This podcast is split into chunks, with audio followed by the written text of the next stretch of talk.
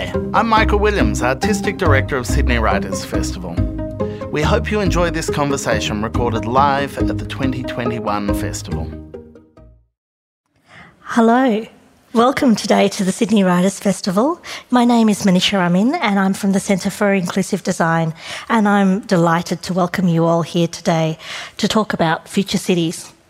And we'd like to start by acknowledging, of course, the traditional owners of the land that we're on here today, the Gadigal people of the Eora Nation, recognising elders past, present and future. I'd also like to recognise and acknowledge all the Aboriginal and Torres Strait Islander people in the room here today as well. You know, we're so lucky to actually be in a physical space again after quite a long time. And I'd just like to reflect on this space that we're on today and remember that under this concrete and clay, um, this place that we all get to gather, this land is and always will be Aboriginal. Today I'm joined by three incredible writers Fiona, Alison, and Jess. And it's been such a pleasure to read their work and he- read with, I guess, the passion that they all have for creating difference and looking at things in a different way. So I've been on a real journey of words with their words in the last few weeks, and today I'm hoping to take you all on a little expedition through the familiar and the unfamiliar as we explore the cities that are, that could be, and that were. All of our authors and their books take us on paths less travelled to new possibilities. So we can play a part together, I think, in not only listening to their words and reading their work, which I all recommend that you all do, but also reflect on what we can all do, what we can take, how we can inhabit different spaces, and how we can take some agency with us as well through their words and their thoughts. So it gives me great pleasure now to introduce all of our three guests. The first is Jess Scully. Hey, Jess. Hi. So, Jess is an advocate for the creative economy um, and also the role of cities for the future. She's the Deputy Lord Mayor of Sydney as well. Hooray for that. Previously, Jess has curated projects including the Vivid Festival, Vivid Ideas actually, um, TEDx Sydney, and she's worked as a public art curator, policy advisor, magazine editor. And this is her first book that we're talking about, Glimpses of Utopia. Can I just say how incredible this is as a first book? Thank you, um, Manisha. Thank you. No, it really is. Like the well, we'll talk about it more. You can tell I'm quite excited about this. Um, but fantastic book. We also have Fiona Murphy with her beautiful book. Um, now, Fiona is actually a deaf poet and essayist. Her works actually have been published in a whole range of publications, including Kill Your Darlings, Overland, The Big Issue, and the Griffith Review. In 2019, she was awarded the Overland Fair Australia Essay Prize. And this memoir of hers is The Shape of Sound. And it's about the corrosive power of secrets, stigma, and shame. Actually, Fiona, like Jess, has had many lives as well. So you've worked in so many other industries as well, as a therapist, as a writer, so many things. And I like to bring that up because actually all of our um, panelists today have had multiple lives. And I think that actually adds to the richness of the work that they have. We're 300 years old. That's right. and so, and Alison, on that note, um, is actually a Walbunga and Wadi woman. Um, she's also an award winning designer, a film producer whose next film is being produced or is being designed at the moment, right? She began under my eyes. at the New South Wales Architects Office in the late 90s, um, and she links Indigenous stories and traditional knowledge to contemporary design. Because who said the past had to stay in the past? She's appeared for eight years as a regular panellist on ABC TV show The New Inventors, and in 2015 was inducted into the Design Institute of Australia's Hall of Fame. She's an adjunct associate professor at the University of Technology's Design School and a founder of the National Aboriginal Design Agency. And together with Paul Memmott, she's written this book called Design Building on Country. So, welcome, welcome, welcome to Jess, Alison, and Fiona, and welcome everybody for making the time to come today. So, I'd like to start. What we're going to be doing is lots of talking, lots of questions, and also some short readings inside that as well. And I thought we'd like to really start with Alison. Thank you.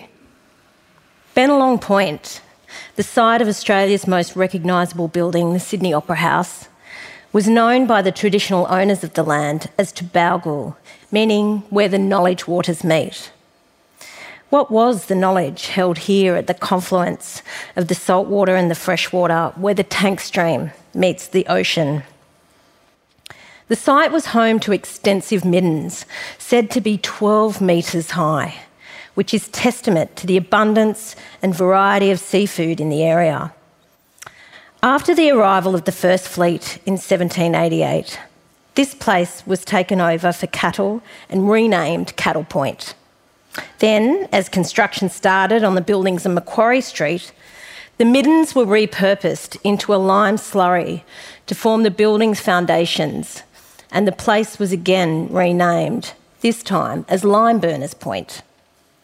The knowledge about how to crush the shells and release the lime to bind stone and bricks for building was something that my people practiced. I'd regularly camp on the south coast with my extended family over weeks in the summer. And one year, all it did was rain day after day. It's about two weeks, reducing our campsite to mud and water. My aunties collected shells in buckets and then crushed the shells, adding spit and water until they made a rudimentary concrete that they laid underneath our tents so that we could stay longer that year.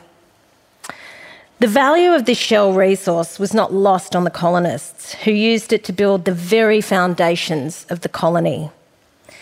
They were building modern Australia from countless stories, campfires, and meals that were shared over 65,000 years. This is building on country as a usurper, not a collaborator. The colonists came and appropriated a site and its contents for their own purposes, to recreate buildings, farms, and landscapes of their British homeland on an ancient site that had nourished the Gadigal people physically and spiritually for millennia. The purpose of the new buildings was to honour the memories of other places far away with a different climate and a different plant and animal species. The places were renamed, which meant that the knowledge and the meanings encrypted in the First Nations language of these places was overlaid, often with simplistic descriptions of the site's function, as in Cattle Point. Such a practice completely changed and confused the identity of these locations.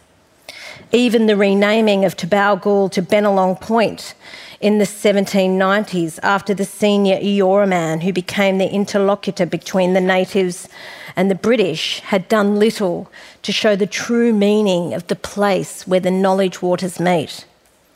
For many years, building practices in Australia have overlaid international styles on this land, but there is now a growing movement to understand the stories and original names.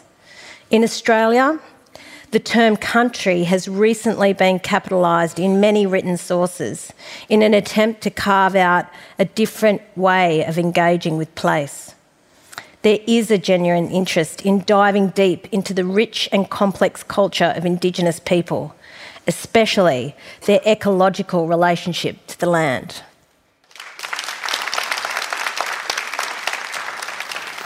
I felt like really nervous because like it's like a reading test in front of everybody. but I nailed it. You did nail it. You so nailed it. So nailed it. And you know, I have to say it was amazing reading your work because I think sometimes we feel like we know this place that we're in and we name things and we know the stories of the places that we're around.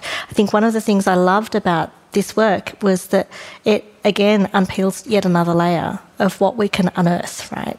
Um, and how we can create from those seeds as well. Mm, exactly. So, and on that point, I mean, like it's, it's been a really interesting year, right? And you've written some incredible books, the three of you. I'm fascinated by how you went about this process. Why this book? Why now? What do you want people to know um, when they read this? So, a big question, but um, an interesting one, hopefully. Alison? I had no intention of writing a book. um, at the time, um, I met Sally Heath, the publisher who's here somewhere in the darkness. Um, I was actually making a series of films. I'm primarily a filmmaker and a sculptor.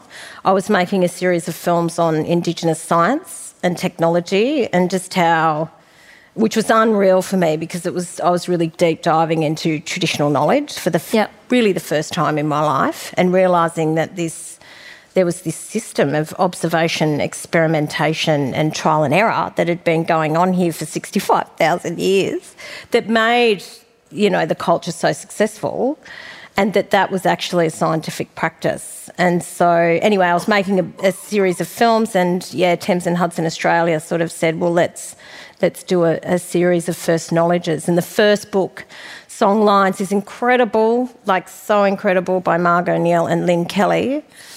And because I was sort of trying to convince Bruce Pascoe and others to join forces and do it, I sort of had to put my money where my mouth is right. and hurry up and write one as well.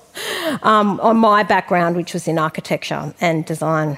So, what did you learn about cities as you were writing? Because sometimes the process of writing can actually be quite transformative in itself, right?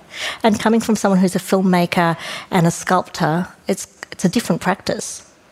Yeah. Um, yeah, look, I uh, th- these books are really written. Um, they're for their readers. They're for mm. they're sort of aimed at um, you know high school, early adult. You know, they're meant to be very taking very complex subject matter that's often written about by researchers and academics, and so which is probably you know it's about really making the invisible visible. So I think mm. to do that very well, we want every single child in Australia to read all about traditional knowledge, to know all about songlines so that, you know, as they're moving through this country over time, mm. they know the stories of this land because if you don't know the stories of this land, you'll never truly belong. So mm. for me, it was easy because it was kind of like very conversational and I love talking, so I just wrote like that.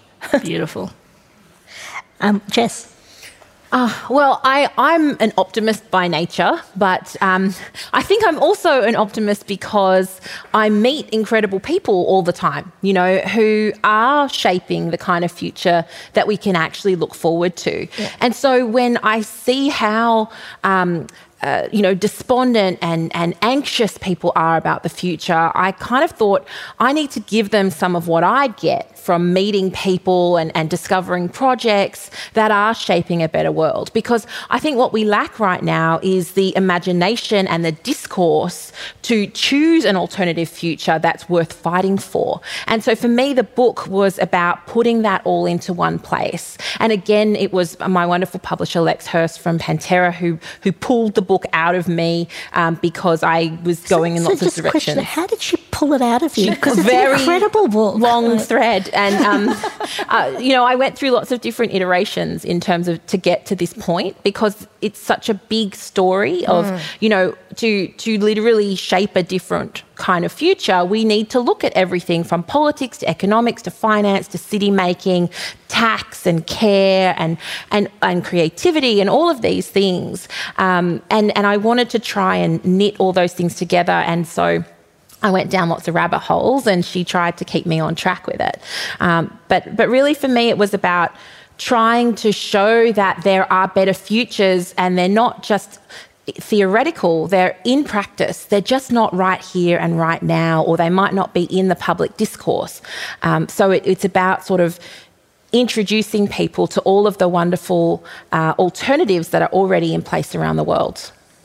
And Fiona, um, kind of the crux of the memoir was um, I hadn't even really thought about talking to anyone about my deafness. It was very much a secret that I kept to myself with the guise of wanting to blend into society as much as possible.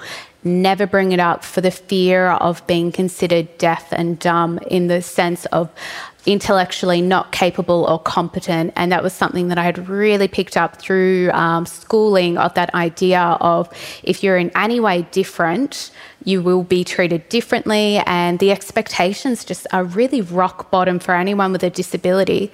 But my approach to it, because I was so petrified and bound to my secret, I didn't have any disabled friends, let alone friends who were deaf, and I really didn't identify as deaf at that stage. So I turned to research. Like it sounds like both of you very much dove into the idea of research, trying to find answers, but then taking that dense, very academic kind of framework and just humanizing it and making exactly what Alison said, making the invisible visible. And mm-hmm. for me, that was really kind of um, articulating what the deaf experience is like for people. And deafness is, or any sort of hearing health issue, is incredibly common and one in six Australians has some form of hearing health issue, whether that's ranging from tinnitus to hearing loss to Meniere's disease, whatever it is, it's you know deaf people or you may experience it yourself, but we're just not present in the discourse of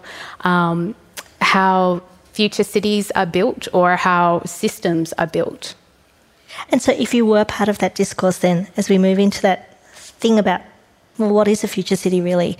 Um, what would make a future city more livable, do you think? I think a, a, really great thing that I got from Jess's book was the idea of a democracy being embedded into all aspects of society. And I think that's really um, important in the design process. Quite often, with uh, accessibility and inclusion, it's very much at the end point of the design, kind of as an afterthought of, oh, wait a second, how do we do this? And it's kind of one size fits all in the approach of let's put a ramp in, beautiful. We've done our access, we're fine, without considering that inclusivity and accessibility isn't a one size fits all approach at all. It's a conversation that is ongoing and evolving and incredibly robust. And it must come from a point of um, democracy and inclusion. And part of that with the design process is the idea of economy of scale. And a lot of that has come from the standardization of what is a normal body is really what is an average body, but that doesn't actually reflect who we are as individuals and kind of a it's reductivist, ex- isn't it? It's so reductive. And for example, in America, when they were going to standardize kitchens, they did it on the female body. So all kitchen design and standards is conforming to what a, a female average is. So there's so many biases built into uh, our economies of scale, and a lot of our bodies don't fit into that at all. Yeah, absolutely. And humans aren't built to be humans of scale in the same way, right? So, and and so, Jess, following on from that, you have this great quote. I haven't written it down, so I'm going to have to just make it up. I'll see if I can remember it. Yes, I've actually taken a photo. It's next to my desk at the moment because it says something along the lines of it's not about um, finding diverse people. Diversity is actually who we are. It's just reality. It's, it's not reality. diversity. It's reality. I mean, yeah. I get so annoyed when people say, "Oh, it's you know, we've got to have diversity on the panel," when what they mean is women. Um, you know. or, or, or brown, you know, brown women, or, you know, or people from you know, you know, in the city of Sydney alone, you know, fifty-one percent of us were either born overseas or have at yep. least one parent born overseas. You know, like uh, it, it's it's ridiculous that we have this um, this idea of diversity being this added thing when actually mm. what we're talking about is reflecting reality and and and I think the idea that Fiona's referring to as well is this idea of how do we actually make our society, uh, all of our structures and institutions more representative, um, and and that is about you know a democratic economy, democratic decision making, and um, and a, a better kind of politics that incorporates more voices throughout the process. Um, but but in terms of kind of what makes a city uh, work, a future city work in in that sense, you know, for me, it's a, a future city that we can aspire to is a place that includes everyone just a place that is fair. You know, I, am really sick of the discourse about the future city being a smart city. You know, this place that's full of sensors and robots well, the opposite and automation. Would be a city that's a stupid city, right? Like, and no one says, "Well, are we going to have a smart city or a stupid city?" Like, so. Well, I, I think we are. What we want is a human city. You know, right. I, I, think mm. that's we want a city that is reflective of reality and is. Um, uh, has different characters and tones and, and actually draws on the things that humans are good at, which is making connections and and creating and caring for each other and for, for country as well. So so for me though it's about fairness and it's also about um, being an engine that accelerates uh, the achieving human flourishing. So, one of the key ideas that I write about in the book is this idea from Aristotle, which is the idea of eudaimonia, which is uh, how do you achieve human flourishing, which is not just being happy, but having uh, a sense of connection and purpose and feeling like you're living by your values as well. So, imagine if we could make cities engines for doing those things. Incredible. Right.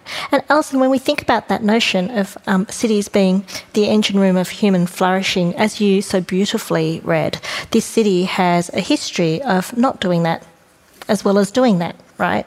Yeah. Um, and well, so, yeah. you know, for me, Australian cities have the opportunity to to become an extension of country, country with a capital C, to, for us to see them as cultural landscapes that are embedded with story. So that, you know, when you talk about values, um, our people created really elaborate stories that they were pretty didactic, to be honest with you, but they did teach you how to care for country through traditional knowledge. They did teach you how to care for community, so that as you walked through country over time, every day, you were remembering those stories because the Aboriginal people didn't have the written word. That's how songlines work. That, that these stories about how the culture and how society functions and your identity are embedded into geographic locations and in, in, into your artefacts. So, if we see buildings as artefacts, if we see the spaces that we, the public domains that we walk through as an extension of that idea, then every day as we walked through these cities over time, we are reinforcing a unique Australian identity and something that something that can connect us to nature in a much more sophisticated way than anywhere else in the world because we've done it for so long. And this is this is what I love about what Aden Ridgeway says is that this country won't truly mature until it can look itself in the mirror and see its aboriginality and so I think we're at this kind of renaissance, if you like, or awakening with Aboriginal culture where there is this invitation for everyone to engage in those stories and to engage in traditional knowledge because the payoff, you know, for what you're talking about, which is beyond the functional, like this is the functional city, just like any other functional city, and it's a cookie cutter sort of approach, is that you know, when you belong to country, you care for country like it's a human being, like it's a family member. You care for country, you worry about country, you sing to country, you long for your country. So, so for me, future cities, and you know, we can. It's it, when you've got people like Jess Scully as the deputy mayor of um, of, of Sydney, you sort of think, well, it's probably going to happen in Sydney. But what I worry about is the city I live in, Coffs Harbour. You know, you've just got these dodgy, ticky tacky, mum and dad development townhouses just going up everywhere because everyone just wants to make money out of real estate. And so I think this idea of sophisticated developments is just so far from, you know, the local governments in those cities that I just worry that it'll take years and years and years before, you know, we start actually, when they're so much closer to nature, like their country is literally banging on their door. So. Just, just on that then, as someone who works in local government, um, what are some of the things that some of well, that you're seeing some of the councils that are not City of Sydney mm. um, when we talk about giving hope to people, mm. just listening to what Alison's mm. just said, what are some of the things that we're doing now that might be the positive seeds for the future? I think there are some really positive moves underway, and I think um, local governments and state governments, you know, are moving forward on climate action to an extent, and, and you are seeing it coming from the bottom up. Um, you know, I think as citizens that we're starting to have an expectation that we um, have a lighter footprint, but maybe we don't know how to achieve that expression.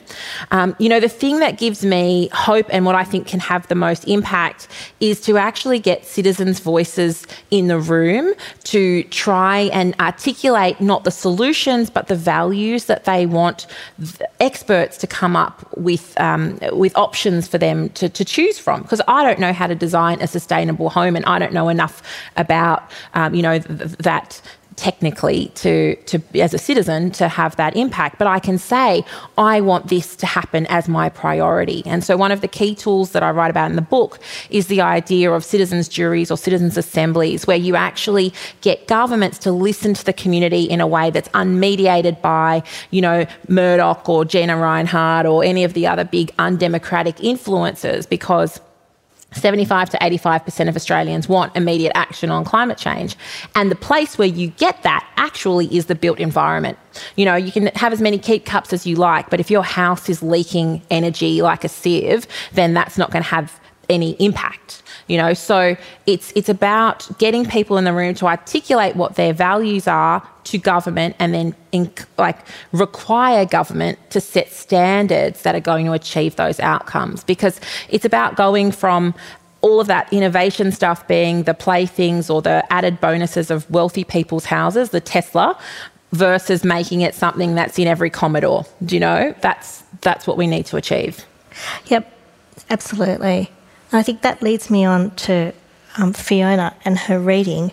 One of the things that Fiona you speak about, and when we talk about citizens um, and their experiences, I think it's really important that citizens and their lived experiences as well are in, in the room.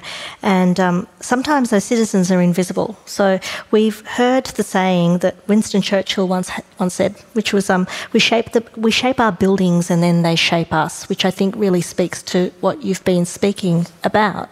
And I think Fiona, you've really taken this quote to heart and um, mm. have really thought about what this means for us, and also what it meant for Winston Churchill in terms of his disclosure.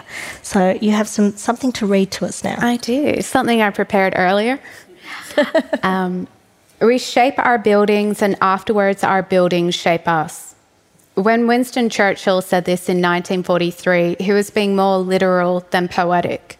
He was arguing that the British Parliamentary Commons chamber be restored to an adversarial rectangular pattern after it had been destroyed during the Blitz. At the time, Churchill was countering calls for a sweeping circular or horseshoe arrangement favoured by other legislative assemblies.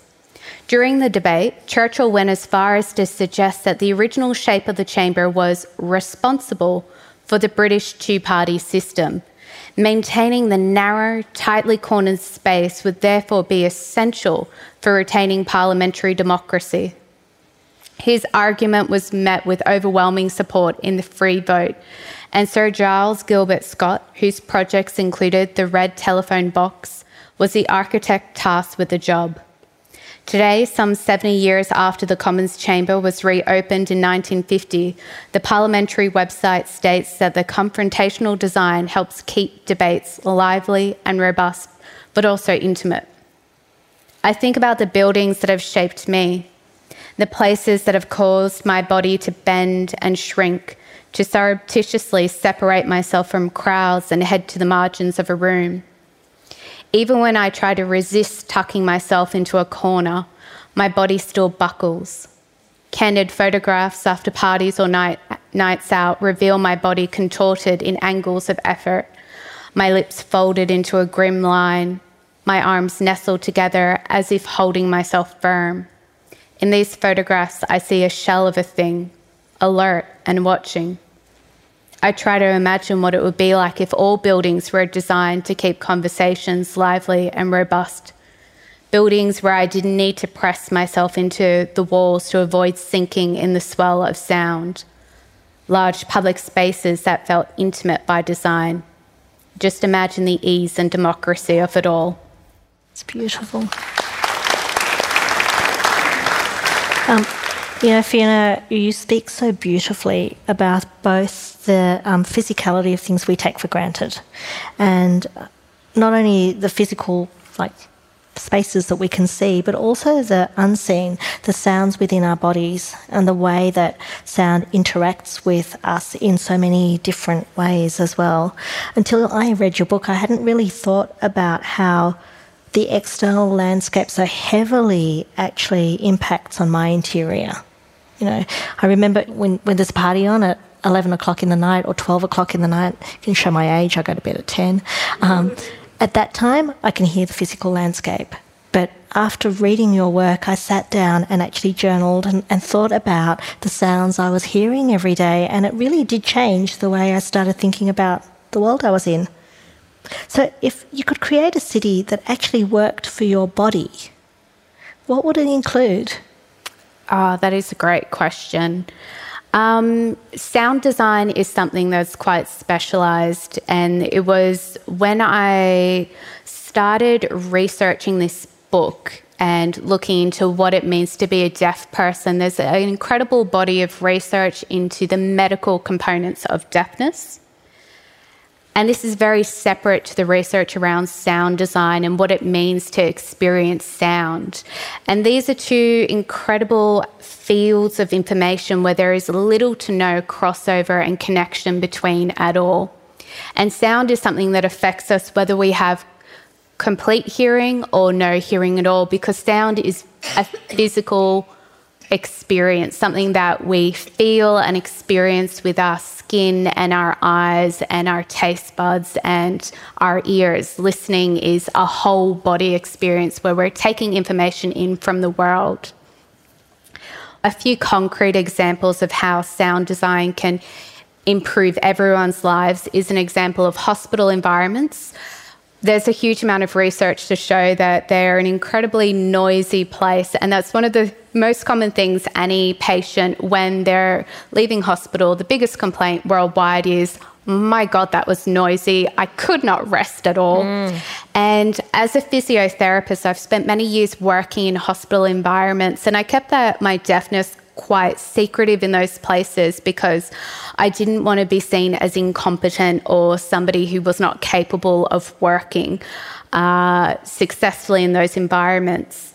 But I found it was quite obvious that patients really do struggle, whether they have complete hearing or some hearing loss, to not only communicate but to be heard and understood in such a cacophony of noise. They're so loud but when you think of the staff members as well, when you're in an environment that is so loud, and research studies show it can be at times the equivalent of an aircraft carrier taking off, just a huge amounts of noise that rattles through these buildings, it's exhausting. And that's when error comes into the mix medication error, human error, the absolute fatigue and level of concentration healthcare professionals are exerting through 8, 10, 12 hour shifts to listen to other humans, but also comprehend, take that information on board. So, if we were to redesign hospitals, to include sound absorbing materials rather than refracting and reflecting materials, not only will it allow people to heal more holistically and get the deep sleep that they need, it will also mean that they're well cared for and safe in that environment because medical errors due to fatigue is a reality and it's something that if we had good design, we would be able to ensure the safety of um, individuals. It's really interesting. Um, when we talk about inclusive design, one of the things we focus on is that when we design for the edge, we're actually designing for everybody. And I think this is a really great example of that, in that, um, you know, I might be in hospital for a short amount of time, or I might listen to sounds for a short amount of time. It's something you do daily. So your experience in this area is so much stronger than mine is. So when we think about people and where that diversity really is, I think sometimes it's in the people who have the richest experience. And when we think about that, Alison, what are the elements from the past, the elements from the experience of culture that you think we can help bring into places and spaces in today's city? You've spoken about this a little bit. Um, that will actually make our cities more habitable for all of us. Um, yeah, I think there's a number of, of touch points um, in terms of integrating country into the built environment. Um, one of them, I think, would be um, about connecting people to country, as in nature. Yeah. So we know that that creates a greater sense of well-being when people are connected, and they, there's, you know, biophilia is the term for it. But I think um, in the Indigenous sense, it would be stories about traditional knowledge, so that they're physically embedded um, through artworks, um, through stories. Um, it could be through language. It could be on the bench that you're sitting on. There might just be a language word and prompts you to look into that and find out a little bit more. So when you were talking about smart cities, you know, the thing that I thought of straight away was like ecologically smart cities, like if the city itself was teaching you, because um, with songlines written into geographic places, you know, if you destroy those places, it, it really is like going into the Mitchell Library and just setting fire to all the books. It, it is a library of data, of cultural information. So for me, I think, you know, it's a challenge for architects and designers to say, okay, well, if I'm adding a layer to country, and it might be of concrete and steel, you know, how am I extending um, the song lines that crisscross this country and have done for 65,000 years? How is my new layer adding to that? I think the other thing is um, about truth telling, the memory of places. Things have happened in places. Mm. And I think there's lots of cities around the world. I think it's blue plaques and things in London. Like there is this idea that we will talk about what happened in different places. I think that's going to happen a lot more in Australia. The good, the bad, the ugly, and I think that we're mature enough as a country to kind of really engage in our history, our true history, as uncomfortable as it might be. Um, it's not just about atrocities to Aboriginal people, of course. You know, when we start discovering the atrocities towards the convicts, I think we'll start to understand ourselves as a country and why we do the things we do. And then I think the third part of it, which I think is the really awesome part, is ceremony. So urban planners call it activation. and I know Annie Tennant's in the room somewhere. She, would. but it's but activation, you know, to me is ceremony. So this weekend, for instance, we're designing a ceremony at Barangaroo where we're going to invite any mother, including you, Jess, to bring your child or baby to come and be welcomed to country. But the welcoming to country, it's not just a simple greeting. That child is anointed as being a caretaker of this homelands. So, you know, they'll be given seeds and a little takeaway to kind of remind them every day of, of their responsibilities to care for country. But I think, you know, we're probably if you've uh, if you've never been in an Aboriginal ceremony, it's unreal. It's it's amazing. The energy and the vibrations and the spirituality and the um, euphoria of of that, and we know that from being in great performances generally. But to be in something that is so meaningful and is about us connecting to each other and to the land, just simply by stomping on the ground together occasionally, I think is the most exciting thing that we might start seeing in the next 10, 20, or hopefully thousands of years in Australia that make us a really unique country in the world. And we're not just, you know, as Robin Boyd said 60 years ago in The Australian Ugliness, secondhand American and secondhand, you know, British. We're sick of that. We're older than them as a country. you know, we're not the little brother and sister of those countries, we're older. And so we can show the world how to live properly. That's such beautiful framing. Really beautiful. Yeah. Love it. And with that age, um, Jess, when we think about that, when we think about where to stomp, sometimes it's it's quite difficult to work out how we can find these spaces and places, um, how we can see these little seeds um, of hope and where they are. How do we actually find those seeds? Um, and the seedlings of the city that we want to have, that we want to nurture and we want to nourish. One way is obviously reading these books, but you know, I think that sometimes when we're out in the world, how do I find them? Where are they? I think um, they're happening in the cracks, you know, and in the edges, and um, you know, the places that that get me excited, you know, uh, in my neighbourhood are the places where people reclaim space. Uh, so there's a little laneway near me where people just started putting plants out, and you know, hanging things and leaving gardening and tools and toys for kids. There's my favourite playground, um, which I'm hoping no one at the city finds out about, which I call the Chaos Playground. And the Chaos Playground is the, the place where all the people in the neighbourhood come and leave toys. So the kids come and play with each other's toys and, and it's a shared space. You know, I think any place where people make rules and break rules and um, e- exert agency over the city and make it soften the edges and make it their own um, and share.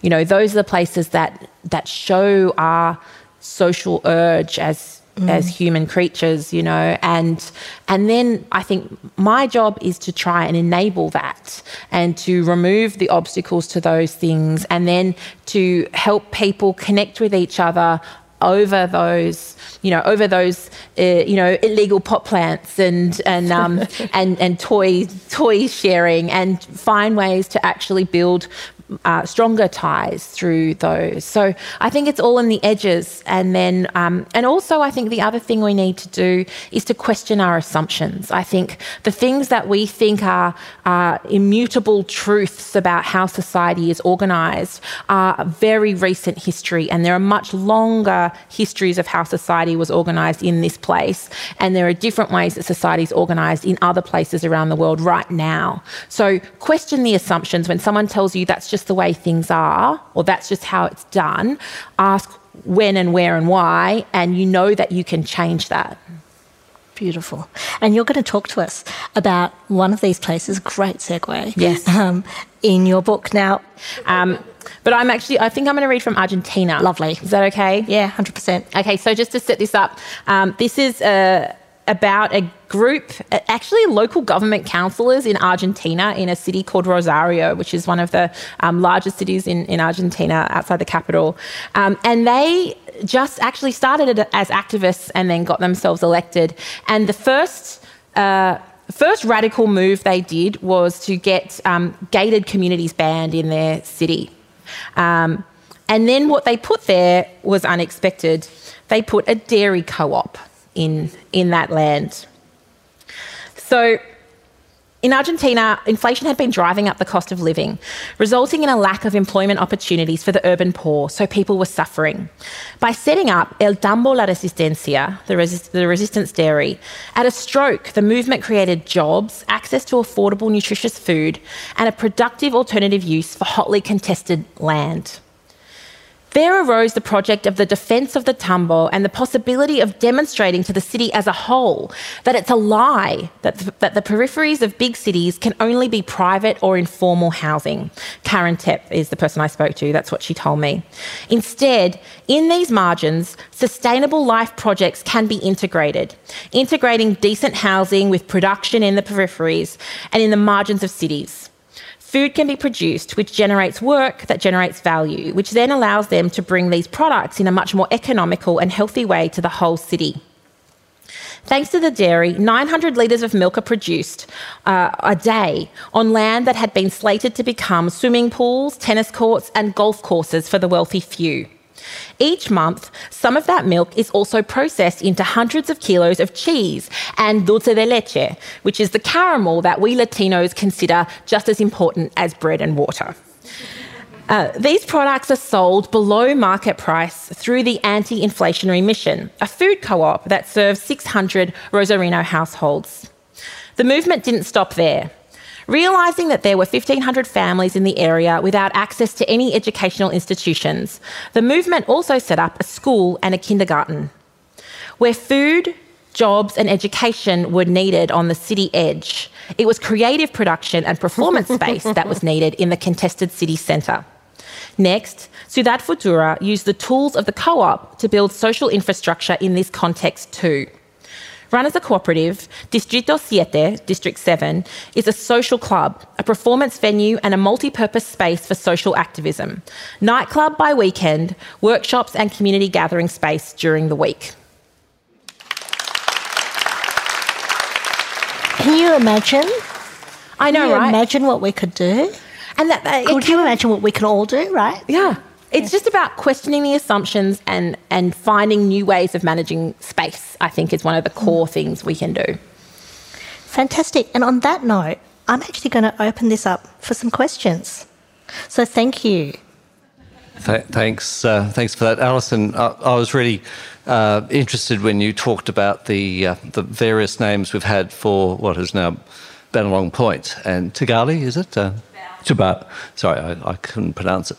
But I I love it when I hear that we replace uh, European names with, with the original um, Indigenous names. And um, I, I think it's a great trend that I just hear occasionally. What can we do from uh, Jess as well in the city and throughout the country to acknowledge places because those that, that's the story and I didn't know about the meeting of the waters you know that that uh, tells a lot about the place and um, yeah so by accepting the original indigenous name we're honouring the traditions and learning about the stories thank you Oh, yeah, great question. It's one that I think you should take on too, Jess. But um, yeah, because you know you'll probably do things by the book, whereas I did. Like I remember, I just thought of this story when we were doing the Adelaide Festival in 2002, and we before the festival started just went around and illegally put the language names on the street signs. so good, which is so illegal. But but now but I heard I, I just I just heard in my periphery somewhere that that, that the, there is this movement to change the street street names into into language names and so I mean I think that we can take great comfort in the fact that the the the audience for Aboriginal culture is some is so awesome now. Like I never really thought. See, growing up, I'm from La Perouse, right? So I'm a concrete quarry. I'm from the city. And I, I just never, you know, I spent a long time working and talking about this subject, you know, um, uh, culture in the built environment. But and for 15 years, no one cared. But now, the last five years, like, and you know, New South Wales has just passed, you know, a planning law that you've got to integrate country into design. So I just feel like, um, yeah, I take great comfort in the fact that you know, we're going to go on quite an in-depth, deep dive, I think, as a country into into Aboriginal culture, and I'll go on that dive with you because I don't. I'm learning about my culture just as much as you are. Jess? Uh, I think um, it's such an important question, and, and, exactly your point, Alison. It takes so much time because also it takes time to do things properly. And there's been such um, a history of trauma as well and displacement of uh, First Nations people that actually the people who belong to the place who hold those stories have been scattered to the wind and are also need to be engaged with and so and, and brought into the conversation and work through the conversation. So you know, at the City of Sydney, we um, we're driven by this idea, uh, which is the Eora journey, which is about recognition in the public domain. And it's a series of artworks as well as dual naming for public spaces and for parks. That's really important to us. So, for example, the, the headland that looks back on Tubowgule is, is Tara, which is was known as Dawes Point.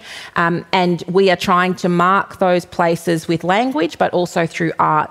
And there's a, a project which is called the Harbour Walk. That's a working title. It will have an Indigenous name, which uh, will document through artworks and interventions the whole pathway around the waterways.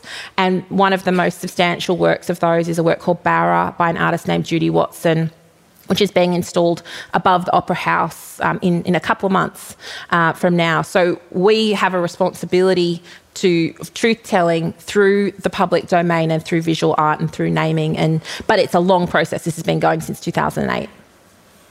Thank you. And next question. Hello.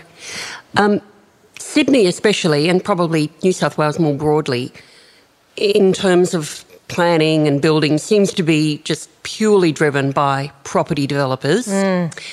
aided and abetted by the state government, uh, mm. to an extent that really local councils are very much, you know, disintermediated. So, what ideas do you have for trying to reduce their influence or somehow mediate so that more of your ideas can be incorporated in future development? Yes, I think you're absolutely right. Um, and I think we. Um, uh, and I think people's um, uh, people's aversion to any kind of development, whether good or bad, or social housing or affordable housing, has been turned because of that um, the, the, dominance of property developers. So what I what I think we need is actually active citizenship and not NIMBYism, not not in my backyard, but the right kind of development is welcome and we need to be able to differentiate as an educated population between good and useful and socially productive development and extractive development. And one of the key things, you know, for me, almost everything comes down to land and land value. It keeps coming back over and over again. And in Sydney, one of the things that prevents us from seeing more um, socially minded development taking place is the cost of land. Two thirds of the cost of a project in Sydney is the price of the land.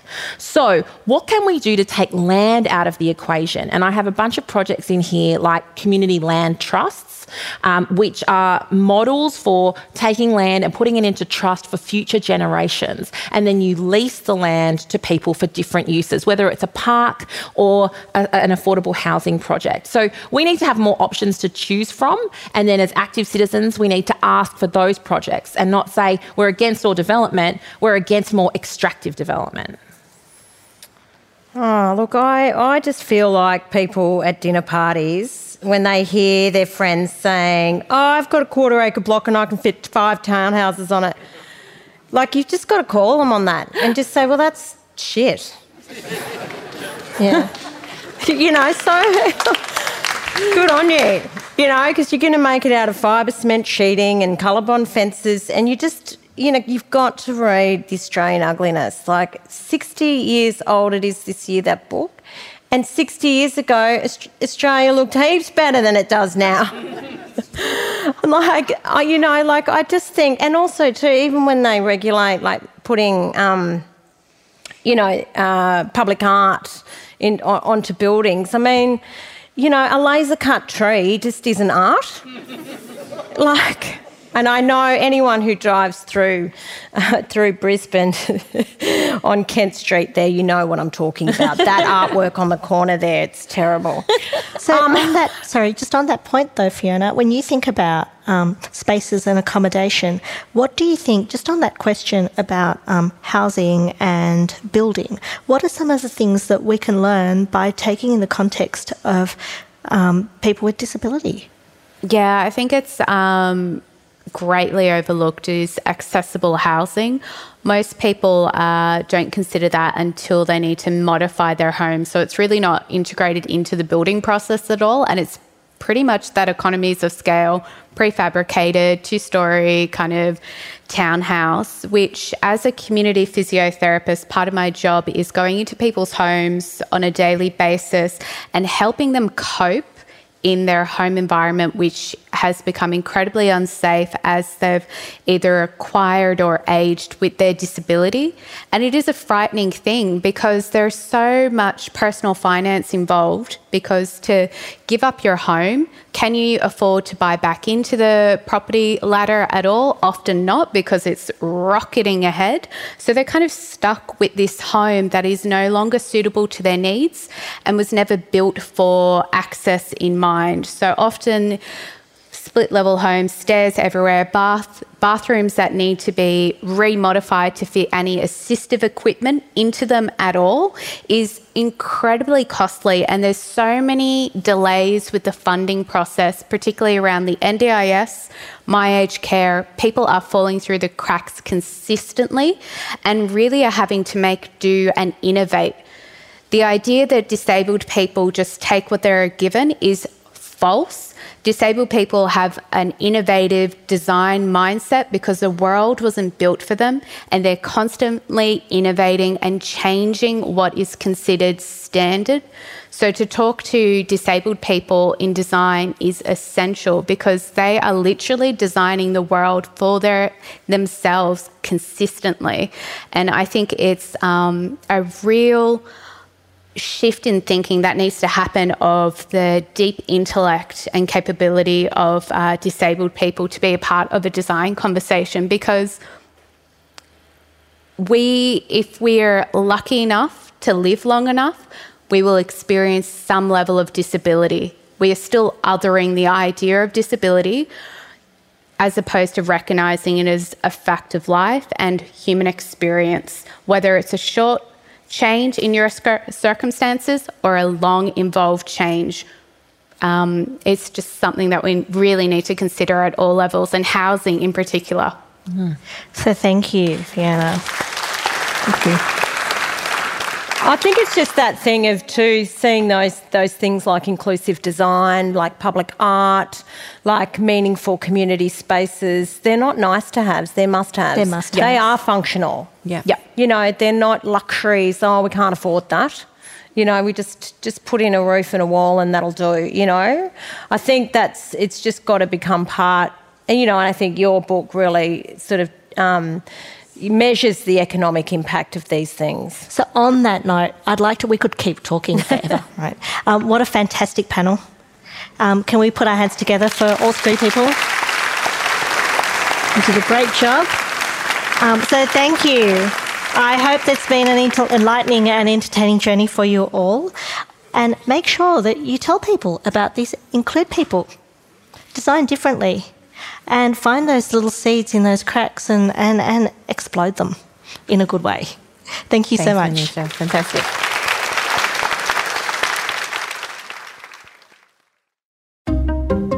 Thank you for listening. If you enjoyed this podcast, please subscribe to and rate our channel wherever you listen to your podcasts.